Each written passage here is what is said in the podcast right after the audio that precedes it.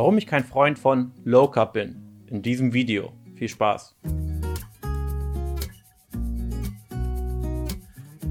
Ich weiß, dass viele, die hier zusehen und nicht bei uns Kunden sind, sehr von Low Carb überzeugt sind. Es ist wahrscheinlich auch die beliebteste, bekannteste Diätform. Und immer, wenn ich mich in meinem Bekanntenkreis umhöre oder der Bekannte eines Familienmitgliedes, ist eigentlich jeder zweite Diätversuch Low Carb. Und in Gesprächen werde ich auch immer damit konfrontiert, hey Jan, was hältst du denn von Low Carb? Ich mache gerade Low Carb, ist das denn in Ordnung? Und ja, das kann man gar nicht so einfach beantworten, denn es fängt schon an bei der Definition von Low Carb, denn das ist die erste Frage, die ich mir dann stelle in der Diskussion. Was versteht die Person unter Low Carb? Einige Personen verstehen unter Low Carb eine ketogene Ernährung, einfach so wenig Carbs wie möglich, dass man schon in der Ketose landet. Das ist dann für mich aber die ketogene Ernährungsform. Andere Personen verstehen unter Low Carb, dass man einfach nur Zucker weglässt und eigentlich ernähren sie sich gar nicht Low Carb, denn sie essen immer noch Haferflocken und sie essen immer noch sehr kohlenhydratlastige Lebensmittel und eigentlich hat ihre Ernährungsform gar nichts mit Low Carb zu tun, sondern eigentlich eher mit dem Verzicht auf Industriezucker. Aber in diesem Video werden wir auf die meiner Meinung nach korrekte Definition von Low Carb eingehen. Und zwar ist es für mich dann Low Carb, wenn man die Menge an Kohlenhydrate extra reduziert, um mehr Fette und mehr Eiweiße zu essen, obwohl man es eigentlich nicht müsste. Das heißt, dass die Ernährung durchaus genügend Eiweiß und Fett bereitstellt und man trotzdem noch auf weitere Kohlenhydrate verzichtet, um noch mehr Fett und Eiweiß zu essen. Und der Unterschied zwischen Low Carb und der ketogenen Ernährung besteht dann eigentlich darin, dass man bei Low Carb so viel Eiweiß isst, dass der Körper eben per Gluconeogenese dieses Eiweiß schon in Kohlenhydrate umwandelt und man im Prinzip dadurch aus der Ketose geschmissen wird. Denn wenn man sich ketogen ernährt, sollte man eben darauf achten, auch nicht zu viel Eiweiß zu essen, denn sonst isst man nicht mehr ketogen. Denn der Körper kann aus Eiweiß durchaus Glukose bilden, wenn er einen Überschuss an Eiweiß hat. Hier sehe ich eigentlich schon das größte Problem. Meiner Meinung nach ist Low Carb die absichtliche Sabotage seiner eigenen Leistungsfähigkeit. Denn Low Carb ist im Prinzip nichts Halbes und nichts Ganzes. Low Carb steht quasi auf der Kippe zwischen ketogener Ernährung und kohlenhydratreicher Ernährung, was dafür sorgt, dass man mit der Low Carb Ernährungsform am leistungsunfähigsten ist. Und da kann auch jeder sagen oder eine Meinung haben, wie er möchte. Es ist faktisch einfach so. Denn mit der Low Carb Ernährung sagst du dem Körper auf der einen Seite, hey Körper, nutze Kohlenhydrate als primäre Energiequelle. Auf der anderen Seite führst du dem Körper aber keine Kohlenhydrate zu. In einer ketogenen Ernährung ist das Ganze klar. Du führst dem Körper keine Kohlenhydrate zu, aber du bringst den Körper auch in die Ketose. Das heißt, du sagst dem Körper auch, okay, nutze Fette als primäre Energiequelle.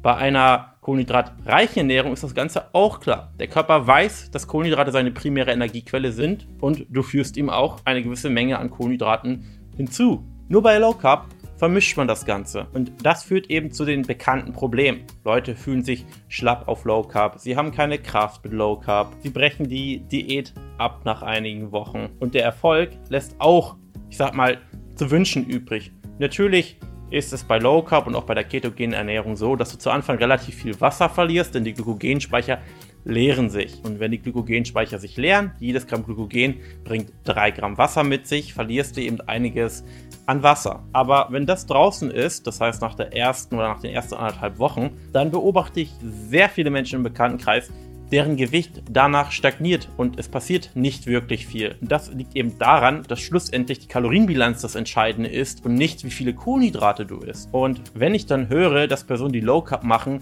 ordentlich Rinderhack und Schweinehack essen, weil das ja keine Kohlenhydrate hat, sondern nur Fett und Eiweiß, oder sich einen Low Carb Salat machen mit Walnüssen und ganz viel Olivenöl und noch Feta-Käse obendrauf gestreut, dann ist es eine Ernährung, die dich nicht schlank machen wird. Und jetzt gibt es natürlich viele Leute, die sagen, nee Jan, stimmt nicht, ich habe mit Low Carb super gut Gewicht verloren. Okay, hast du, aber nicht, weil du auf Kohlenhydrate verzichtet hast, sondern weil du auf Junkfood verzichtet hast. Und das passiert eben ganz unbewusst, wenn man sich an Low Carb hält. Denn wenn du dann darauf achtest, keine Kohlenhydrate mehr zu essen, dann lässt du natürlich auch Dinge weg wie Eis. Eis hat nicht nur viele Kohlenhydrate, sondern auch sehr viel Fett. Du lässt Dinge weg wie Pizza.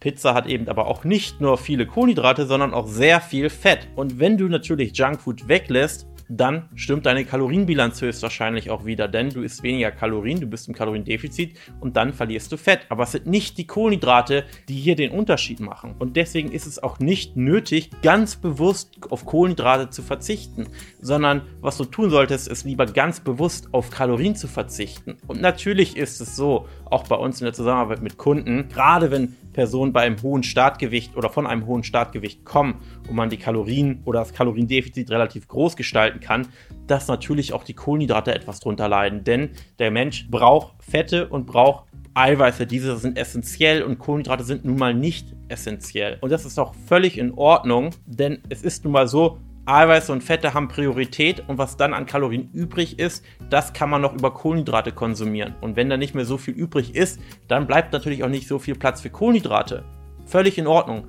Was man aber nicht machen sollte, ist mit Absicht versuchen, die Kohlenhydrate maximal zu reduzieren, indem man noch mehr Fette, noch mehr Eiweiße isst, mehr als man womöglich braucht. Denn genau dann kommst du in diesen Low-Carb-Modus, wo du viele Kalorien konsumierst, also kaum Fett, kaum Körperfett verlierst und du dich trotzdem schlapp fühlst bzw. nicht so viel Power hast, weil dir einfach die Kohlenhydrate fehlen und dein Körper aber trotzdem nicht in der Ketose ist. Und dieses Zwischending, dieses nichts Halbes und nichts Ganzes, führt dich langfristig nicht zum Erfolg und schränkt dich in deinem Alltag auch noch ziemlich ein.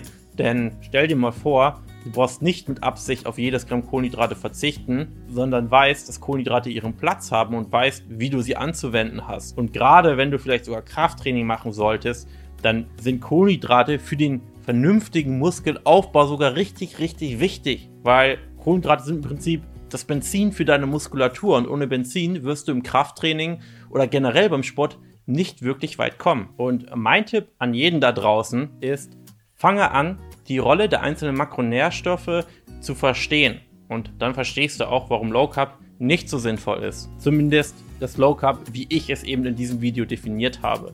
Und wenn du wissen möchtest, wie eine vernünftige Strategie aussehen kann, die du auch dauerhaft umsetzen kannst, ohne das Gefühl zu haben, du müsstest ständig auf alles verzichten, dann melde dich gerne unter www.janbarmann.de und dann schauen wir uns deine Situation gemeinsam an und schauen, wie wir ohne Low Carb über die nächsten 6, 12, 24 Monate deine Wunschfigur erreichen können.